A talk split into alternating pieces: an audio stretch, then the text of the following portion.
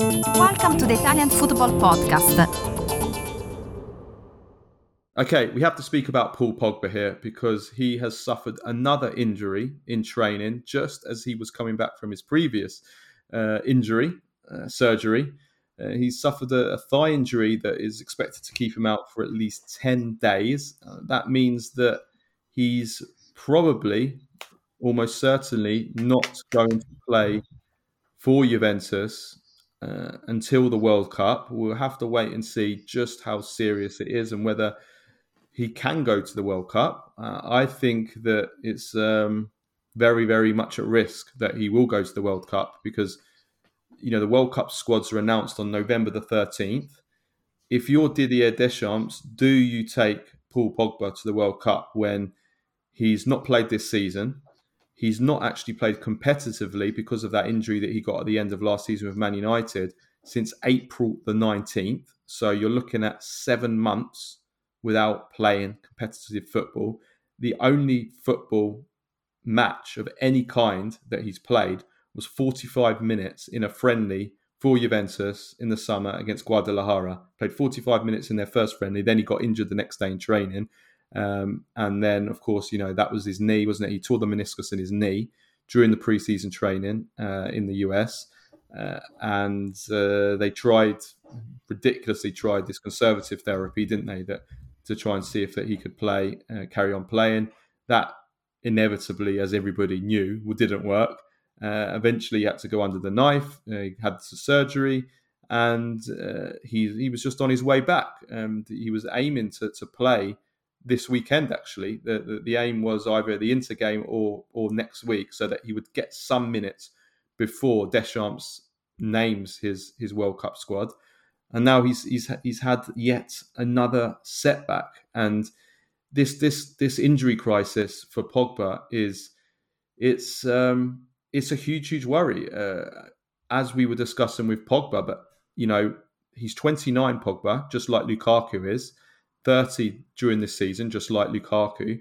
And you look at his recent injury record, and you do have to ask the question, you know, are we seeing, witnessing the end of Pogba's top level career? Is his top level career over? I'm not saying it is. He's obviously an incredibly gifted player, but the number of injuries that Pogba has had over the last three years in particular, this is the 10th, 10th different injury that Pogba has had in three years. He's now, as we've spoke, as we're speaking right now, he's missed 101 games during that time. 101 matches. That's just for club.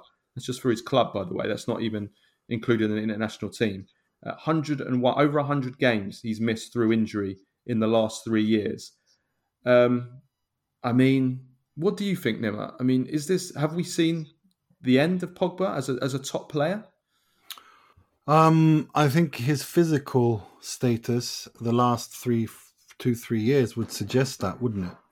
I don't think his ability uh, that he's been that there's been a decline in his ability. I think, uh, I think, given the kind of player he is, I think he's he's got the style that he could probably go. He could play for, for well into his thirties if he didn't if he wasn't so injured. But having said that, um, I do think that given the injuries, which we can't discard um, as you know what they are, I think maybe yes. I think it's it's his body can't take it anymore. I'm happy. I'd gladly be proven wrong because I think when he's fit and in the right midfield, used in the right way, I think he's one of he's a fantastic player. I really do. Yeah, yeah, it's it's a, it's, it's a big big shame. It's a big big shame, but it it's also the reason why you know. And I hate to do a, another "I told you so," But this is no, why. you don't. You love it. well, this is why I said during the summer when Juventus signed him on a free transfer. You know, don't. Why are all Juventus fans? Well, not all. There's quite a lot that were against it, but why are, are so many people jumping up and down and getting excited about about signing a player that, that's missed over? I think it was around about 75 games uh, through injury in two and a half years at the time. I mean, you know that, that it's just it's just basic logic. You know, you don't miss that number of games and that number of injury have that number of injuries repetitively unless there's something clearly wrong and, and, and it's not right. And you know, Juventus got him on a free transfer, but they also paid him big, big wages. and you know he was signed to be the player that that took them to the next level in midfield. And by signing him instead of somebody else, they they now have to make do without that midfielder that they needed.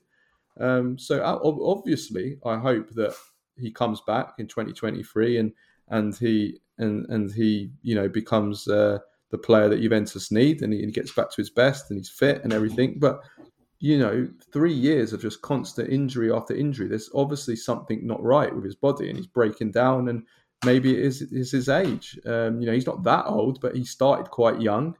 Um, you know, he was already a superstar by the age of 21, wasn't he?